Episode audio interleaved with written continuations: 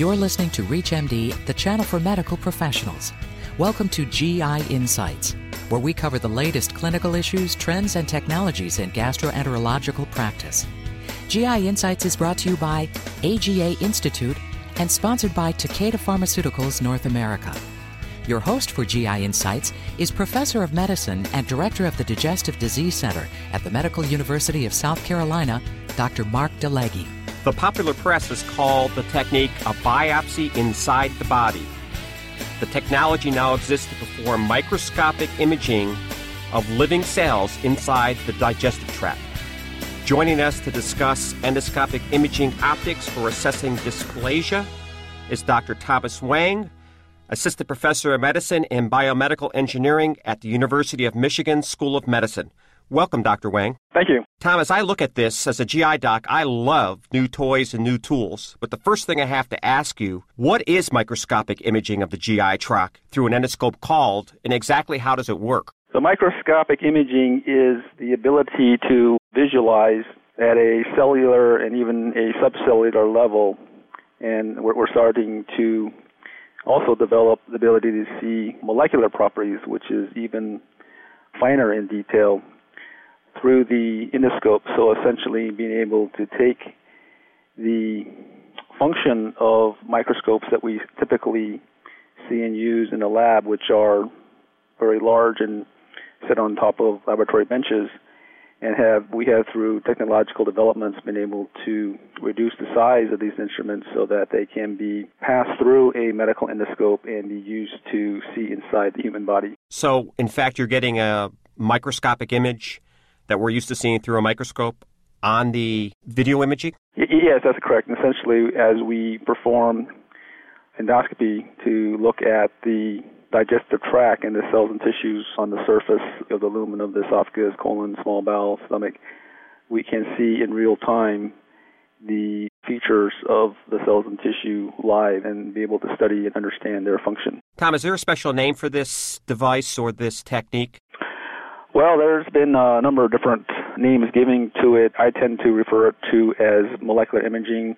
Others refer to as endomicroscopy. I've heard microendoscopy used as well, but it's all essentially the same thing. Is we're looking at the live uh, behavior of, of, cells and tissue inside the body. You know, from a practicing gastroenterologist standpoint, I realize that this is a, a new tool and a new field, but what would a practicing gastroenterologist do with this technology? What impact would it have? Well, the major impact is to help the physician determine which regions of the tissue would be of greatest value to better understand the surface area of the digestive tract, whether it be esophagus, stomach, small bowel, or colon.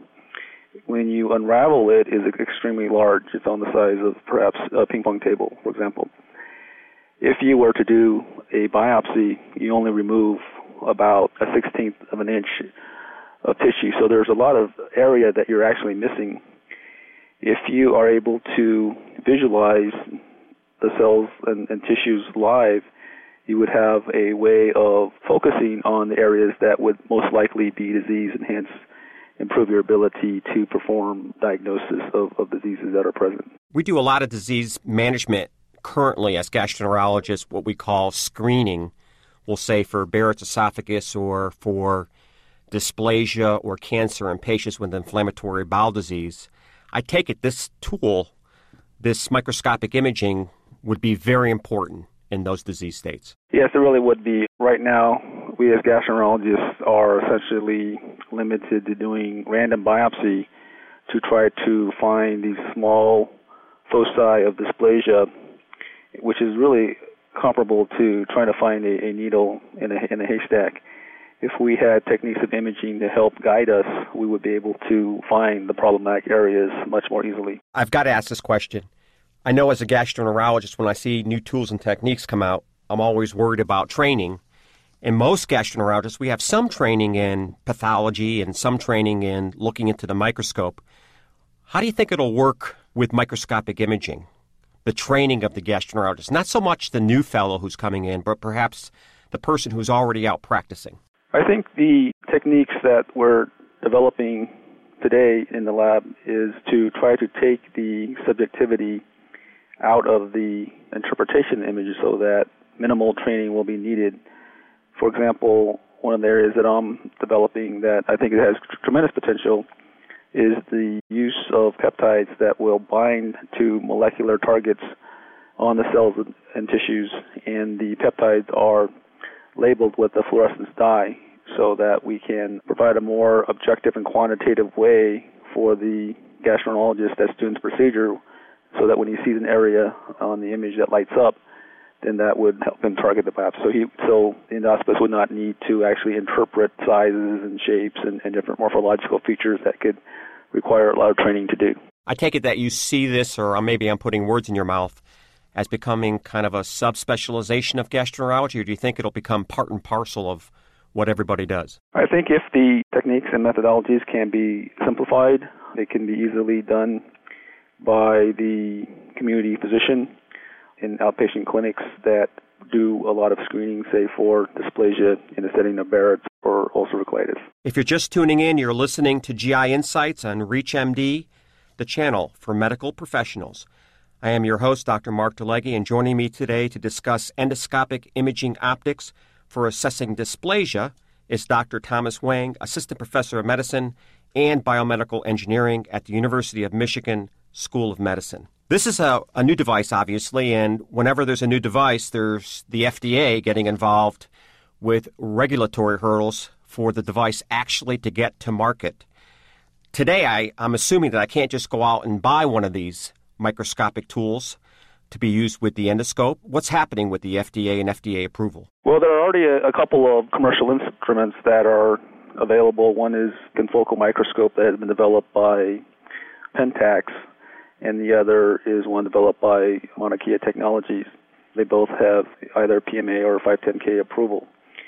Some of the molecular reagents that I'm developing will be through a investigation of new drug application that will be used to keep records and just to make sure that the molecular probes are actually safe for human use.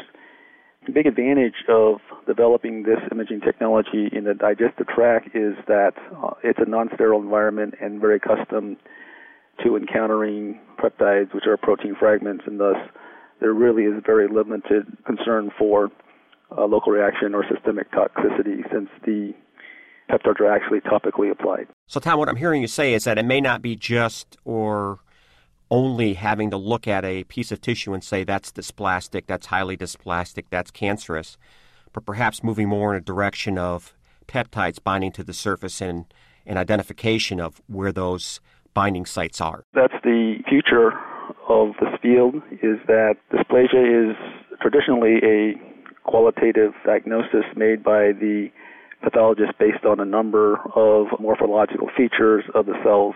You know, over the past 10 to 20 years, we've seen a tremendous explosion in our knowledge and understanding of molecular markers that will assign uh, significant and risk when they are overexpressed on these cells and tissues. So, to the extent that we can visualize this endoscopically, will tremendously enhance our ability to risk stratify and perform early diagnosis and also to monitor therapy in patients who may have, have cancer or precancerous conditions of the digestive tract. So, more of a targeted biopsy. That's correct. What about financial reimbursement? I know it's early. You talked about the device having a PMA or a 510K, which are pre FDA approval types of terms.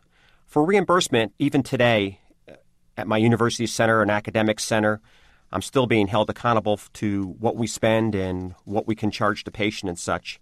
What do you see on the financial reimbursement side of this, either now or for the future? Well, I think for now that would be something that we'll need to work through, but as these technologies and techniques mature and demonstrate its efficacy and safety, the procedure will ultimately be considered by CMMS for an ICD 9 code, which some of these procedures can be reimbursed by Medicare. Do you see someone having to completely replace their entire processor and endoscopy equipment, or would this be something that could be used along with what they already have? Well, we're working here at the University of Michigan with several of the major endoscopic companies that are looking forward to the next decade of, of endoscopic imaging, and we should be able to incorporate a lot of the same basic imaging platforms that already exist in the clinic. Tom, there's a lot of other technologies that I've seen, and uh, in fact, uh, some that are being used now for such as uh, narrow banded imaging. I've done some chromoendoscopy where I'm sitting there with a spray catheter spraying a dye on tissue, trying to see if it changes colors or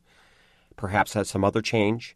Or, and I've heard about autofluorescence, which basically is having kind of an optical filter on the scope to try to pick up abnormal tissue. Would you consider these technologies competing technologies or very different than what we're talking about here with the microscopic examination? I think these technologies that you are referring to are really a different class of technology. They have certain advantages in that the techniques either use intrinsic signals of the tissue or, or just intravital dyes.